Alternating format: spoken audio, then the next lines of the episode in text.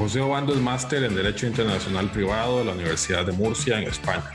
Es doctorando en la Universidad de Montreal, coordinador de posgrados en Derecho de la Universidad Latina y abogado litigante en asuntos de Derecho Internacional Privado. Con Juan José desarrollaré un tema de gran actualidad, la dimensión jurídica internacional de las personas.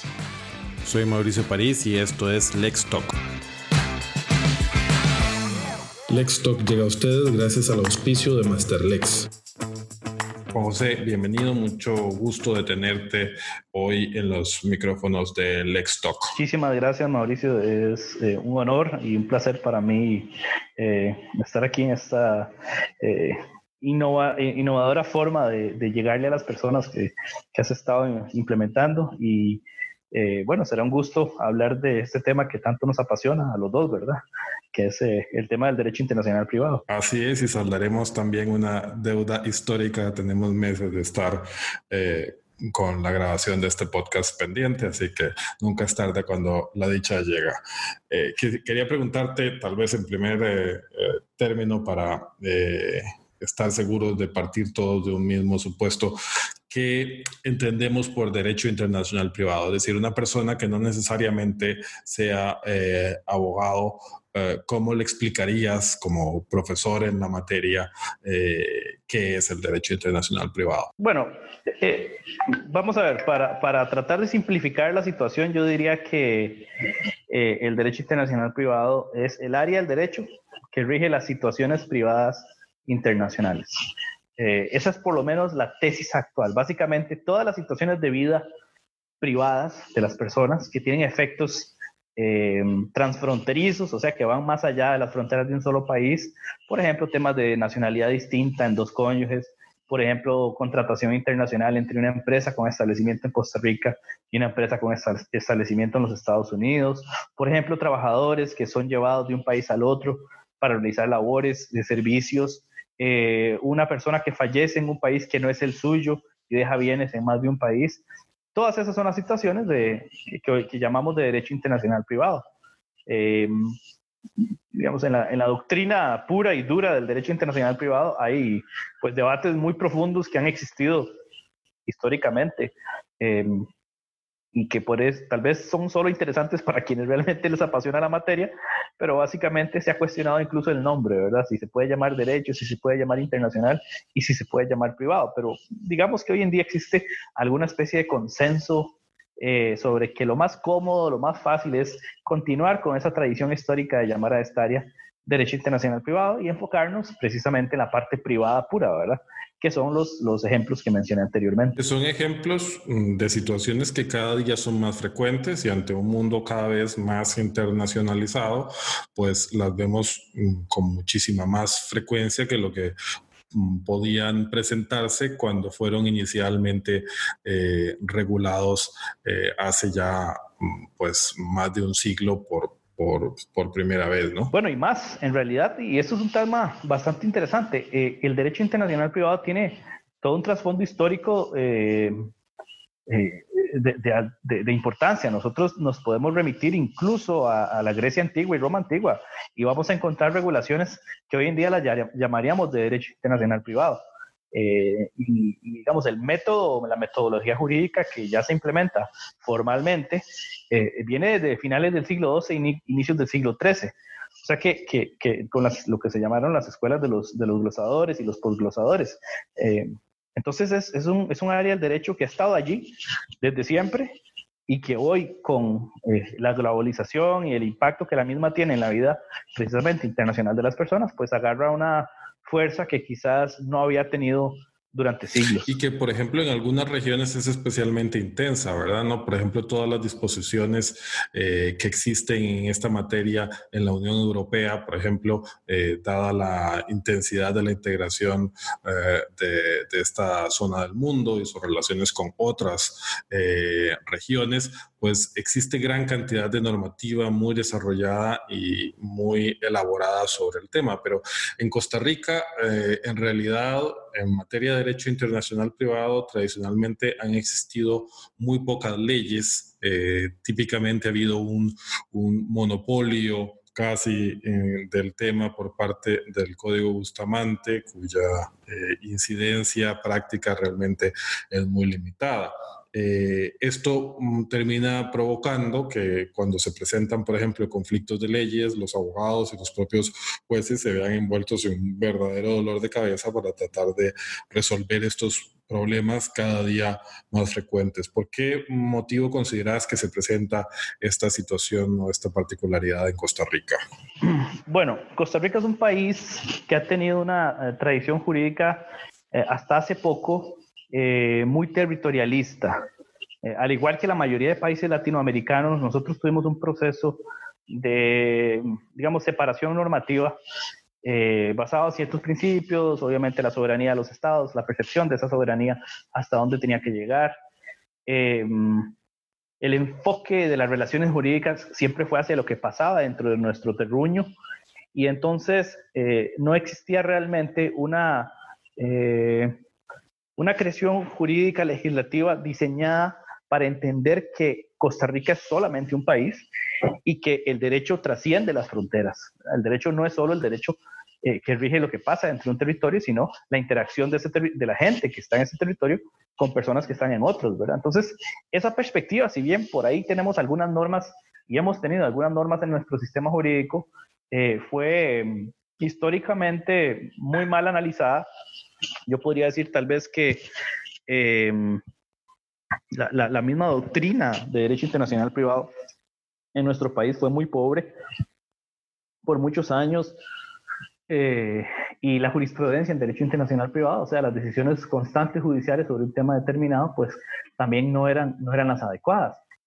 Entonces, esa especie de semi-abandono de la doctrina y de las decisiones judiciales, pues llevaron a que fuera normal Incluso, y algo muy curioso es que se saltaran las reglas de derecho internacional privado que estaban en los códigos, ¿verdad? Si uno se pone a analizar eh, ya de forma profunda decisiones judiciales, ve cómo es constante que, que se salten, que no, que no apliquen incluso la ley.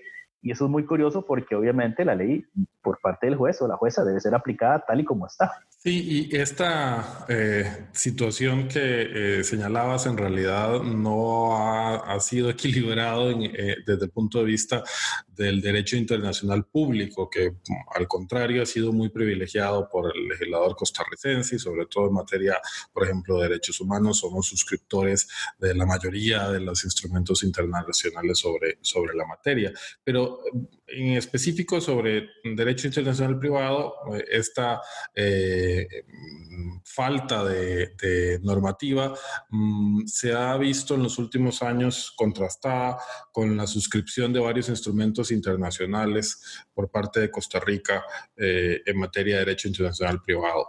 ¿Cuáles podrías mencionar mm, que son, en tu criterio, los instrumentos internacionales en este tema eh, de mayor interés que han sido suscritos por Costa Rica recientemente? Claro. Eh, yo siento que ha habido un, resurgimiento del derecho internacional privado, quizás desde mediados eh, de la década, em, tal vez por ahí del 2005 para acá, hemos tenido como una, una especie de resurgimiento normativo porque hemos empezado a entender la importancia precisamente de esta materia. Uno de los factores más interesantes que se dio fue que Costa Rica eh, es ahora Estado miembro de una organización internacional que es tal vez la más importante en Derecho Internacional Privado, que es la Conferencia de la Haya de Derecho Internacional Privado. Em, al hacernos parte o Estados miembros de una, de, una organización internacional que se dedica a promover el derecho internacional privado, pues evidentemente ya es parte de nuestros intereses como país promover precisamente esta área, esta área jurídica. Entonces, em, con ello se han dado, incluso antes de la conferencia de la Haya, de incorporarnos al estatuto, pues teníamos algunos, algunos textos, pero dentro del marco de esta, de esta organización está la Convención sobre Aspectos Civiles de la Sustracción Internacional de Menores, que es básicamente para intentar recuperar niños o niñas sustraídos normalmente por sus propios progenitores en perjuicio del otro o de la otra, de un país al otro, pero regulados de la esfera civil, ¿verdad? No desde la esfera penal, sin, sanciones de cárcel sino simplemente que el niño debe volver al lugar donde tuvo su última residencia habitual. Tenemos convenciones sobre adopción internacional de niños y niñas también. Este, pues la más viejita, evidentemente, va a ser el Código Bustamante, pero también habíamos suscrito eh, el Convenio de Nueva York sobre reconocimiento de decisiones arbitrales extranjeras, lo que hoy conocemos como laudos.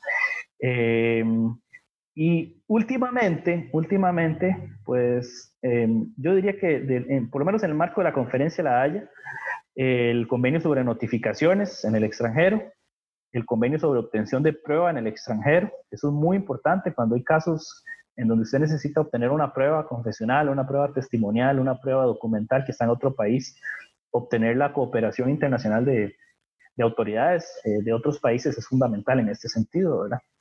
Eh, hay otras organizaciones, por ejemplo, la eh, UNCITRAL o Convención de Naciones Unidas para el Derecho Mercantil Internacional, y finalmente adoptamos la Convención sobre el Contrato de Compraventa Internacional de Mercaderías, que es de 1980, tampoco es que está nueva, pero es de reciente incorporación a, nuestro sistema jurídico. Entonces, e, esa convención, la Convención de Ciudad del Cabo de otra organización que se llama eh, UNIDROA, UNIDROIT, este, y finalmente, pues eh, tuvimos una época eh, en donde adoptamos algunas convenciones en el marco de las conferencias interamericanas especializadas de Derecho Internacional Privado, llamadas las CIDIP. Eh, dentro de ellas tenemos también sobre sustracción internacional de menores y una sobre obligaciones alimentarias internacionales, que también me parece importante tener en cuenta, porque eso es para que las personas puedan cobrar alimentos eh, de un país al otro, ¿verdad? Una situación que muchos litigantes y jueces incluso desconocen y que sí se puede a través de este instrumento. Entonces, como puedes ver, es pues una serie de temas distintos. El derecho internacional privado es súper amplio. Eh, incluso tiene subespecializaciones y depende de, de cada caso, pues habrá o no habrá un tratado internacional que aplicar, ¿verdad? Entiendo que uno de los eh, temas que es de, tu mayor especialidad es precisamente los asuntos relacionados con el derecho internacional de familia.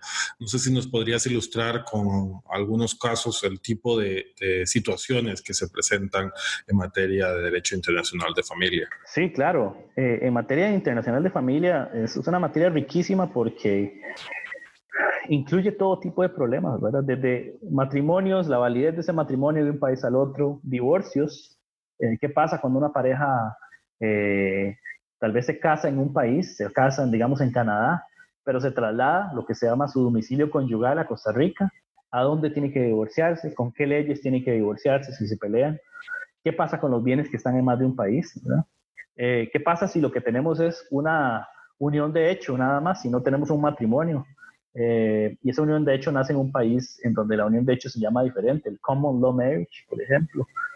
Eh, temas de filiación, qué pasa con los niños que son eh, tal vez, bueno, de parejas de diferente nacionalidad o diferente domicilio, o bueno, nacen en circunstancias distintas como la maternidad por subrogación, los temas de sustracción internacional de menores, por, supuesto, los temas de adopciones internacionales y, evidentemente el tema de alimentos, ¿verdad? que es un tema que siempre digo yo, es de los más importantes porque es el acceso al sustento de cada persona. Y, sí, esas, son, digamos, situaciones normales en derecho de familia internacional. Y uno de los temas que podríamos decir eh, novedosos que se presentan eh, en este tipo de casos eh, viene dados mm, por la entrada en vigor el mes pasado del matrimonio igualitario. ¿Qué retos eh, ves que se presentan desde el punto de vista del derecho internacional eh, de familia al ser Costa Rica ahora uno de los países que permite el matrimonio igualitario en virtud de las sentencias de la Corte Interamericana de Derechos Humanos y posteriormente de la Sala Constitucional? Sí, por supuesto, es un tema de altísima importancia eh, una de las situaciones que se estaba dando antes de la entrada en vigor del matrimonio igualitario en nuestro país era precisamente si podíamos reconocer estos matrimonios que surgen al amparo de leyes extranjeras y si, y si estas leyes extranjeras, solo por ser diferentes a las nuestras, podían tener algún tipo de vigencia, esas relaciones que nacen aquí en Costa Rica. Esos son casos que incluso yo estaba tramitando eh, en, en el Poder Judicial eh, porque dentro del derecho internacional privado, pues hay algunas figuras que, existen, que son las que nos dicen cuándo podemos reconocer situaciones de otros países. Y, y la situación negativa para estos, para estos casos es solamente si se vulnera lo que se llama el orden público internacional del país. Y si no pasa eso, entonces sí se pueden reconocer esas figuras extranjeras. Eh, ese debate eh, estaba siendo muy difícil de resolver, aunque técnicamente no era tan complicado, pero con la entrada en vigor del matrimonio entre personas del mismo sexo, entonces, eh, digamos que se se facilitó la solución de todos estos problemas y todos los matrimonios que han sido solicitados al registro civil para ser inscritos aquí en Costa Rica, matrimonios entre dos hombres o dos mujeres, pues estos matrimonios ya están siendo inscritos. De hecho, ya uno revisa y, hay hasta listas de todos los matrimonios, la cantidad de matrimonios ya casi llega a 200, si no me equivoco, eh, entre personas del mismo sexo que están debidamente inscritos en, en Costa Rica. Y no solo eso, sino que también hay este, disposiciones por parte del registro civil para reconocer los apellidos de los niños y las niñas eh, en estos matrimonios. En consecuencia, a partir de ahora, estas situaciones implican que tendremos niños eh, con los apellidos de mamá A y mamá B o de papá A y papá B, ¿verdad? Y eh, de las, digamos, de los temas que pueden generar algún tipo de dudas es, al ser Costa Rica el primer país de Centroamérica que aprueba el matrimonio igualitario eh, y el resto de los países centroamericanos, algunos mm, expresamente incluso lo han llegado a prohibir en sus legislaciones, ¿qué pasa, por ejemplo, si un par de ciudadanos guatemaltecos eh, del mismo sexo se casan en Costa Rica y pretenden eh, que ese matrimonio surta efectos en Guatemala o en cualquiera de los otros países. Es decir, eh, existe una limitación de la eficacia jurídica de ese acto celebrado en Costa Rica con respecto a otros países en donde no está expresamente regulado el matrimonio entre personas del mismo sexo, me refiero. Claro, bueno, digamos, Panamá eh, entiendo que está por, o ya más bien eh, emitió una disposición que prohíbe expresamente estos matrimonios y en consecuencia ya lo convierte en todo en una situación de orden público internacional panameña y por ende no tendría efecto alguno, básicamente como si no existiera, nulo. Eh, en otros países que no tengan una disposición tan expresa, pues hay varias aristas que hay que considerar. Una es la lista de este, el efecto nuclear de lo que se llama el orden público internacional, que es básicamente el registro y la modificación del estado civil de las personas. Entonces, si por ejemplo eh, hombre A y hombre B guatemaltecos se casan en Costa Rica y buscan que su matrimonio sea inscrito en Guatemala, pues eso vulnera todas las normas este, y el sistema de derecho público, incluso eh, guatemalteco, y en consecuencia puede ser rechazado. Pero hay lo que se llaman los efectos periféricos del orden público internacional, que es básicamente sus circunstancias que, rozan un poco con ese orden público del país, pero que no son la esencia del mismo y que más bien pueden estar directamente relacionados con derechos humanos. Por ejemplo, eh, los alimentos de los niños o las niñas en parejas del mismo sexo, eh, el derecho a la habitación, situaciones de esa naturaleza que aunque surgieran de relaciones de parejas del mismo sexo, debería prevalecer más la situación humana, el acceso a los alimentos, el acceso a la vivienda, el acceso a la vida, que la prohibición de la situación eh, de, matrimonio en sí. En consecuencia, podría en ese análisis eh, establecerse una pensión de alimentos o alimentaria en contra de eh, la mamá B, digamos, establecida por parte de mamá A, incluso en, otro, en un país donde esté prohibida la situación. Incluso desde el, pienso hasta desde la óptica del derecho penal, puede tener una incidencia, por ejemplo, en los países que son la mayoría que tienen eh, penas de, prisión o que consideran delito la bigamia. Es decir, que sucede en un escenario en donde eh, está, eh, un contrayente guatemalteco que se ha casado en Costa Rica con una persona del mismo sexo, se casa con una persona del sexo contrario en Guatemala. Es decir, el tipo penal en Guatemala de existir por la bigamia, al parecer no podría eh, em, pues eh, ejecutarse por el hecho de que ese matrimonio en Costa Rica no tendría ningún efecto para la legislación guatemalteca ni podría tenerlo, ¿no? Entonces la persona no podría estar incurriendo en el tipo penal de, de bigamia, ¿no?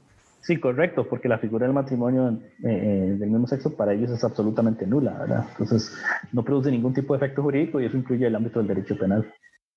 Y adicionalmente a, las eh, a los instrumentos internacionales que mencionabas, también han existido algunos instrumentos eh, internos mm, en los últimos años que tienen una incidencia interesante en materia de derecho internacional privado. Me refiero en especial al Código Procesal Civil que entró en vigor en el año 2008 y también al Código Procesal de Familia que entiendo entrará en vigor dentro de, dentro de poco tiempo, ¿no? Te, te, quería pedir si podrías referirte a ambos instrumentos. Claro, claro. Yo, yo incluiría también eh, en esto, es como una triada. La triada de, de, las normas internacionales vienen en el Código Procesal de Familia, digamos que el Código de Familia también, el Código Procesal Civil y también la reforma procesal laboral. Eh, no quiero olvidar mencionar que también en la reforma procesal laboral hay eh, pequeñas inclusiones y cambios con respecto a competencia judicial internacional también este, de nuestros tribunales de justicia, pero digamos, las más fuertes obviamente son las del Código Procesal Civil y las del Código Procesal de Familia, porque se establecen regulaciones específicas eh, importantes sobre derecho internacional privado.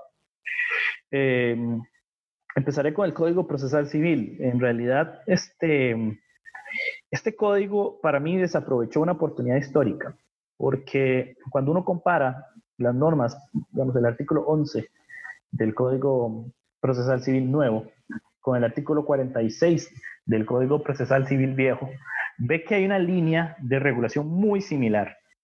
Los cambios no fueron muy profundos. Sí, se sigue dando un trato diferenciado al derecho internacional privado, eso es positivo. Se sigue diciendo la forma de resolver las disputas por competencia internacional, o sea, a qué juez le toca resolver, eh, las vamos a resolver eh, en el ámbito internacional con normas específicas y las del ámbito territorial interno con otras. Eso es muy positivo en el código nuevo, lo mantiene del código viejo. Pero a la hora de hacer la comparativa entre las reglas, uno no, uno no ve que exista realmente una modernización del instrumento del Código Procesal Civil. Eh, y en consecuencia, a, mí me parece por lo menos que se desperdició esa, esa opción de, de, modernizar precisamente, eh, digamos, las reglas jurídicas que, que, estaban en el Código Procesal Civil viejo. Eh, lo que se utiliza son criterios bastante antiguos para definir solamente cuándo el Tribunal de Costa Rica es competente. Eso es lo que se llaman normas de competencia unilaterales. Eh, sigue hablando de, por ejemplo, temas de nacionalidad que ya están más, más que superados.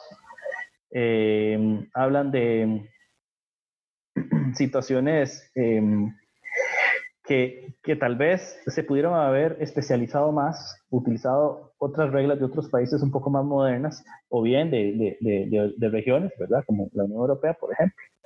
Eh, algo que me produce una extrañeza es que, por ejemplo, se, se, puso como de competencia exclusiva, o sea que solamente los tribunales de Costa Rica pueden resolver todos los temas relativos a, contra personas jurídicas inscritas en Costa Rica, que afectan la constitución, la validez de la disolución o sean relativas a las decisiones o acuerdos de sus órganos. O sea, solamente en Costa Rica, si la persona es jurídica está inscrita aquí, se pueden tramitar esas disputas. En el Código Procesal Civil Viejo esto no estaba. El problema de esto es que ante la realidad de las empresas hoy en día, eh, que tienen operaciones transnacionales, eh, decisiones de sus órganos, por ejemplo, remoción de juntas directivas, a veces están directamente conectadas con la remoción de juntas directivas hechas en la casa matriz. Entonces, eh, normas como estas hacen que la sede costarricense no sea la más atractiva para eh, invertir, al fin y al cabo. Entonces, una de mis grandes preocupaciones precisamente es cómo pueden normas jurídicas desmotivar a la inversión extranjera para venir a Costa Rica, eh, y esta es una de esas normas que a mí siempre me ha preocupado desde que la vi. y esa norma en tema de relaciones laborales, vieras que se, se agrava. Eh, tal vez no la norma así, porque ya la relación de derecho laboral obviamente se regula por un código distinto, que es el Código de Trabajo, que a partir de la reforma procesal laboral eh, rompió con el criterio estricto de la territorialidad, pero lo hizo de la forma más extraña posible, porque ahora busca atraer hacia Costa Rica cualquier relación jurídica que tenga cualquier tipo de vínculo con nuestro país, o por lo menos vínculos muy débiles. Entonces, por ejemplo, un trabajador que es contratado aquí en el país, pero se va a otro país a trabajar, dice el Código de Trabajo que el caso se tiene que llevar aquí en Costa Rica. Entonces, una persona, por ejemplo, que es contratada por una empresa alemana para irse a Alemania a trabajar y en su contrato se indica que la jurisdicción competente para cualquier disputa laboral será la alemana y él trabaja en Alemania cinco años, solo por el hecho que fue contratado en Costa Rica, la reforma procesal laboral dice, usted debe llevar ese caso aquí en el país.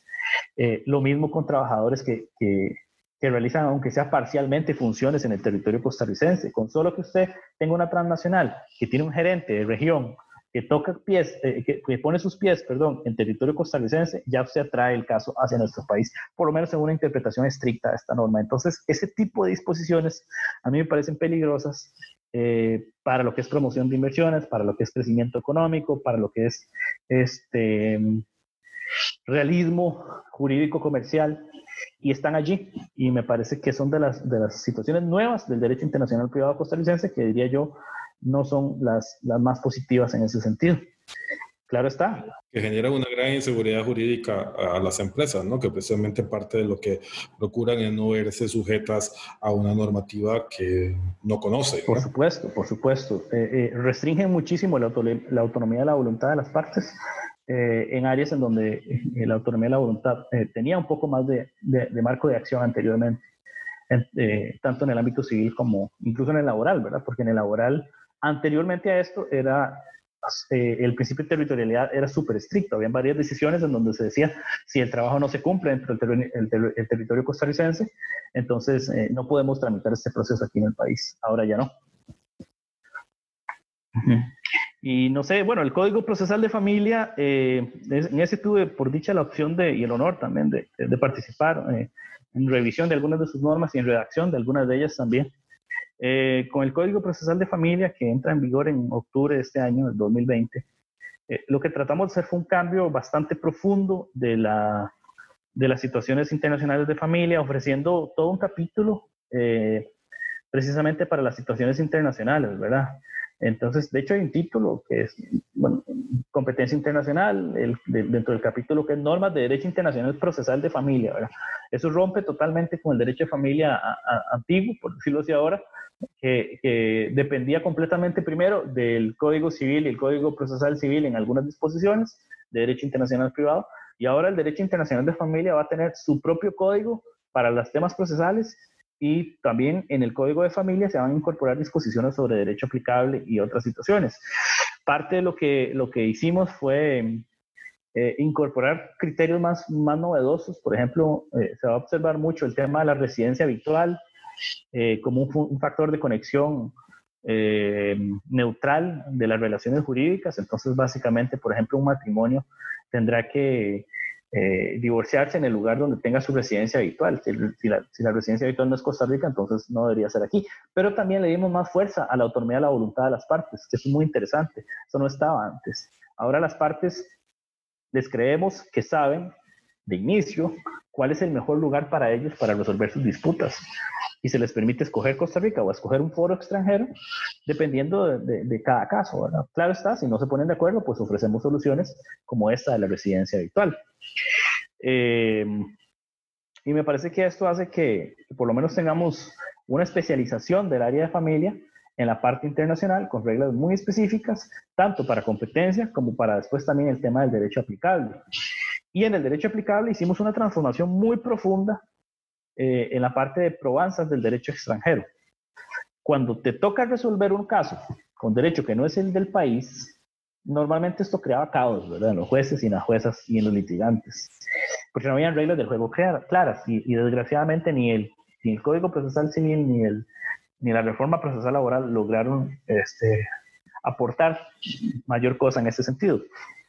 Ahora con el Código Procesal de Familia, el derecho extranjero debe ser aplicable de oficio por parte del juez costarricense si la norma, que se llama norma de conflicto, le dice que ese es el derecho que tiene que aplicar. Por ejemplo, en un divorcio internacional de una pareja que tiene su residencia habitual en Estados Unidos, en Florida, el juez costarricense que va a tramitar el caso, porque las partes también tienen bienes aquí en el país y aquí quieren llevar el caso, de inicio el juez tendría de oficio que aplicar el derecho de Florida aquí en Costa Rica. Y eso es un cambio que ya existía eh, de cierta forma esa posibilidad, pero que las normas tal y como estaban redactadas no potenciaban que efectivamente esto se resolviera como tiene que resolverse. Y claro, eso es un gigantesco reto, aplicar derecho en el cual nunca tuviste un entrenamiento formal, ¿verdad? Y hay reglas para eso, pero se vienen cambios muy, muy interesantes. Y que queda sujeto el derecho además a prueba por parte de las partes, ¿verdad? Es decir, creo yo que la, la posibilidad de que los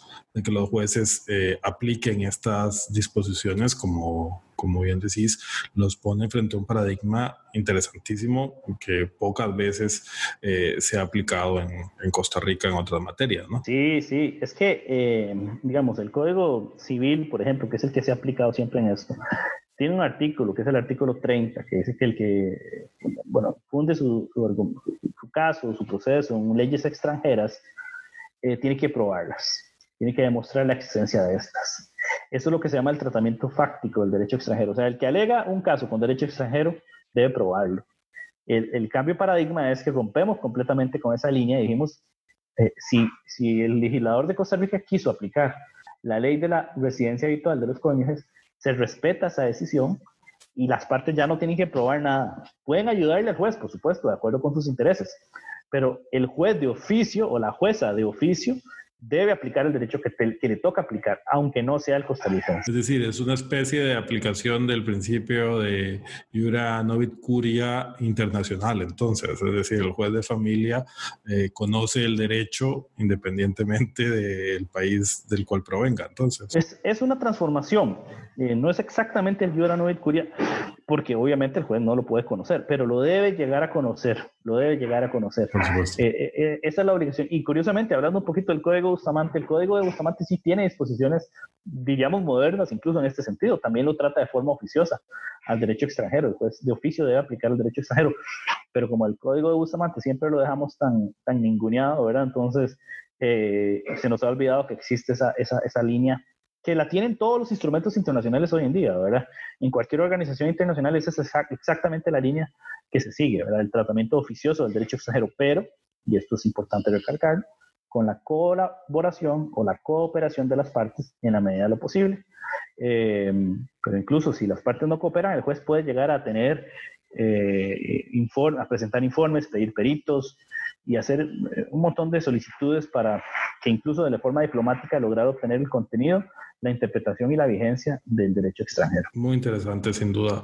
Eh, para continuar, quisiera mm, preguntarte, eh, si bien se han aprobado varias normas de acuerdo a este breve repaso que estamos haciendo, ¿Cuáles en tu criterio deberían de ser eh, aprobadas por Costa Rica en los próximos años para terminar de actualizar de alguna forma eh, nuestro eh, campo de derecho internacional privado? Ah, muy buena pregunta. Hay, una lista amplia, diría yo, pero yo siento que, que podríamos resumir todo en, en unas mm, nueve, por ahí, diez, diez disposiciones internacionales que dependen además de, de, un enfoque que puede ser universal o que puede ser regional.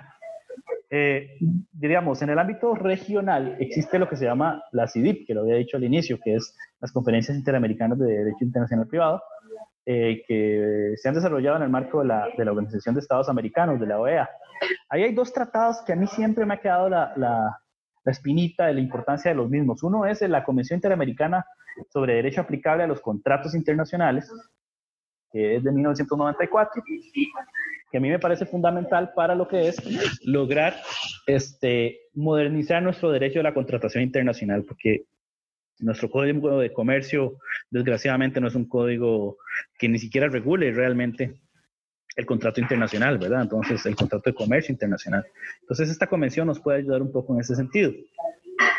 Eh, para modernizar la, temática de, de, del Código Bustamante, eh, está otra convención que es del 69, tampoco es que es tan nueva, pero establece bases muy importantes, generales o teóricas, eh, que es la Convención Interamericana sobre Normas Generales de Derecho Internacional Privado.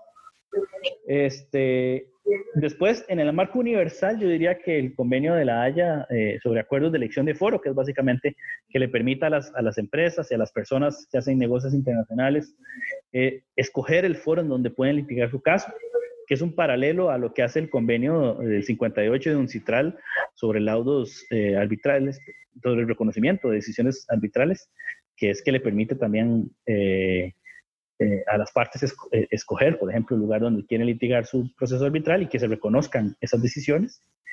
Em, la Convención del 2007 de la Haya o el Convenio sobre Cobro Internacional de Alimentos para los niños y otros miembros de la familia, porque evidentemente en estos días poder cobrar alimentos en, el ámbito internacional es fundamental.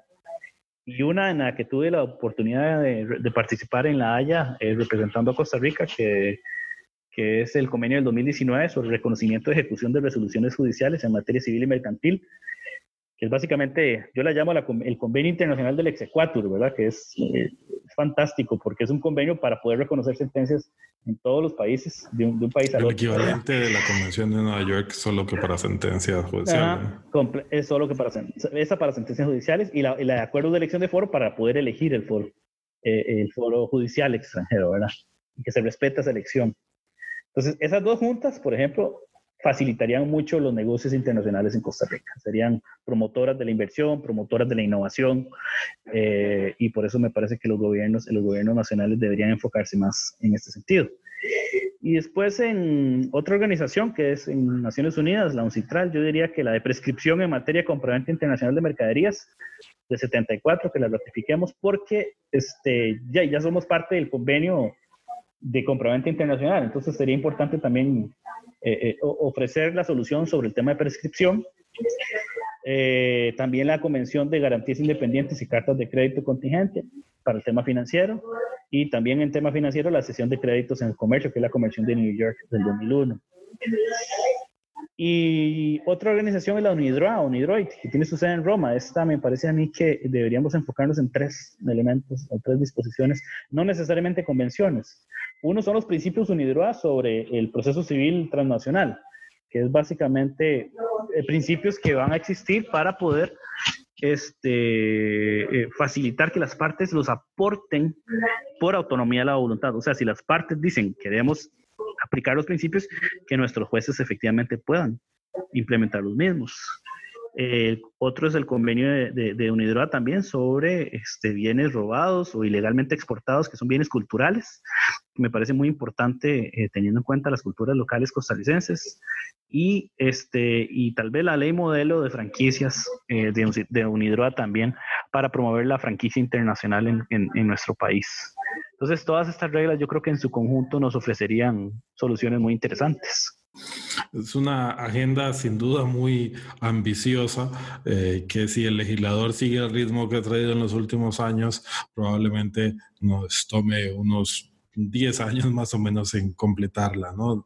Tendría necesariamente el país que meter el acelerador sobre estos temas y tal vez, ¿por qué no pensar en algo similar a lo que se hizo en, el año 2010, 2011, que se presentó este paquete, ¿no? Que, eh, pretendía potencializar la competitividad del país, que era eh, la ley eh, modelo Lancitral sobre arbitraje, el convenio de la postilla y la misma convención de, de Viena, ¿no? Entonces, aunque no se aprobaron totalmente de forma simultánea, además porque tenían distinta naturaleza eh, jurídica, pues se presentaron como, como conjunto, ¿no? Así que podría ser interesante pensar en una, una solución similar sobre estos temas, ¿no?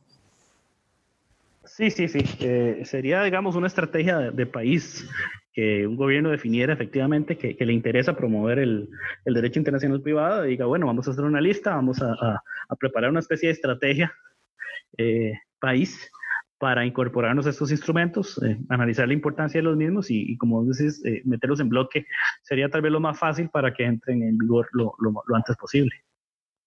Sin duda, porque eh, tenemos que romper ese monopolio en el derecho internacional y, hacerle ver a los legisladores que en materia internacional no todo es derecho ambiental y, derechos humanos. ¿no? Eh, pero bueno, para, terminar, quisiera mm, pedirte... Eh, un, criterio sobre cómo consideras que podríamos modernizar el derecho internacional privado eh, en Costa Rica, más allá de, desde luego, la aprobación de estos instrumentos internacionales. ¿Te parece que la línea debería de ser eh, la que hemos eh, mantenido, es decir, la aprobación de instrumentos internacionales y la regulación de estos eh, temas en códigos mm, especiales para distintas materias o deberíamos de transitar hacia una ley o un código de derecho internacional privado para dejar mm, finalmente eh, de, considerar, aunque sea académicamente, el código Bustamante y algunas normas muy limitadas del, del Código Civil? Yo sentía hace, hasta hace pocos años que lo ideal era hacer un instrumento de derecho internacional privado eh, unificador, una ley de derecho internacional privado Costa Rica, la tiene Suiza, la tiene Panamá, República Dominicana.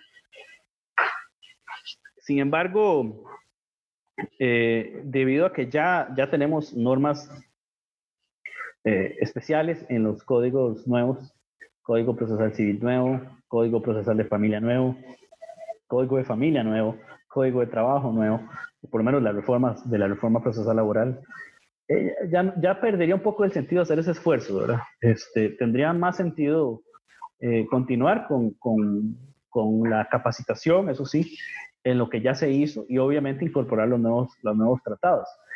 Pero yo siento que las leyes por sí mismas necesitan eh, ser analizadas de forma lo más profunda posible en Costa Rica ha faltado y hemos fallado un poco desde el punto de vista del derecho en, la capacitación a nuestros juristas en derecho internacional en general, público y privado. El privado es bastante más débil que público, pero también interpretar correctamente cuándo aplicar los tratados, pues requiere una lógica internacional publicista. Eh, y uno de los grandes fallos ha sido precisamente que muchas veces ni se sabe que existe el tratado, aunque esté, y no se sabe cómo aplicarlo, lo que se llaman los presupuestos o ámbitos de aplicación. Entonces creo que más bien el reto que tenemos ahora pendiente, además de incorporar estos tratados que ya mencionamos, es en el tema de educación, en el tema de educación jurídica de textos de derecho internacional privado que ya son parte de nuestro ordenamiento jurídico eh, y, entender cómo hacerlo de, forma correcta, ¿verdad? Eh, por ejemplo, los problemas que hemos tenido para que se entienda cómo aplicar el convenio de obtención de pruebas en el extranjero o el convenio sobre notificaciones o traslado de documentos en el extranjero eh, son importantes. O sea, eh, eh, muchos jueces no los conocen ni siquiera y son convenios que están allí y que son obligatorios. Yo he tenido casos donde he tenido que decirle al juez o a la jueza, señor juez, es que hay una ley que me permite a mí hacer la notificación así sin necesidad de acudir a un cónsul. Y el juez este, eh, me decían, que yo solo conozco la notificación consular y es la única que le voy a autorizar. Y es carísima, además. Entonces, hubo que hacer toda una explicación para que el juez entendiera que, que, hay un convenio internacional y que el convenio tiene además un valor jurídico jerárquico, perdón, superior a la ley, ¿verdad? En consecuencia, él tiene que respetar esa disposición. Perfecto, no, sin duda estoy totalmente de acuerdo con tu visión sobre, sobre el tema. Eh, muchísimas gracias, Juan José. Ha sido una eh, conversación muy interesante. Hemos tratado de desarrollar muchos temas en eh, poco tiempo y espero yo que tengamos la ocasión de volver a compartir micrófonos para seguir analizando estos temas que dominadas además con una gran solvencia. Muchísimas gracias por la invitación, Mauricio. Más bien, eh, espero efectivamente que podamos tener algún otro podcast ahí eh, específico sobre algún tema de estos que hoy, que hoy analizamos en general. Esperemos que así sea. Muchísimas gracias, Juan José. Muchas gracias por escucharnos y espero que esta información haya resultado útil. Si así fue, por favor, compártala con sus redes y no olvide suscribirse al podcast desde la aplicación de su preferencia. Lextalk es una producción de Relax Media para buenofide.cr. La información compartida en este podcast no constituye asesoría legal.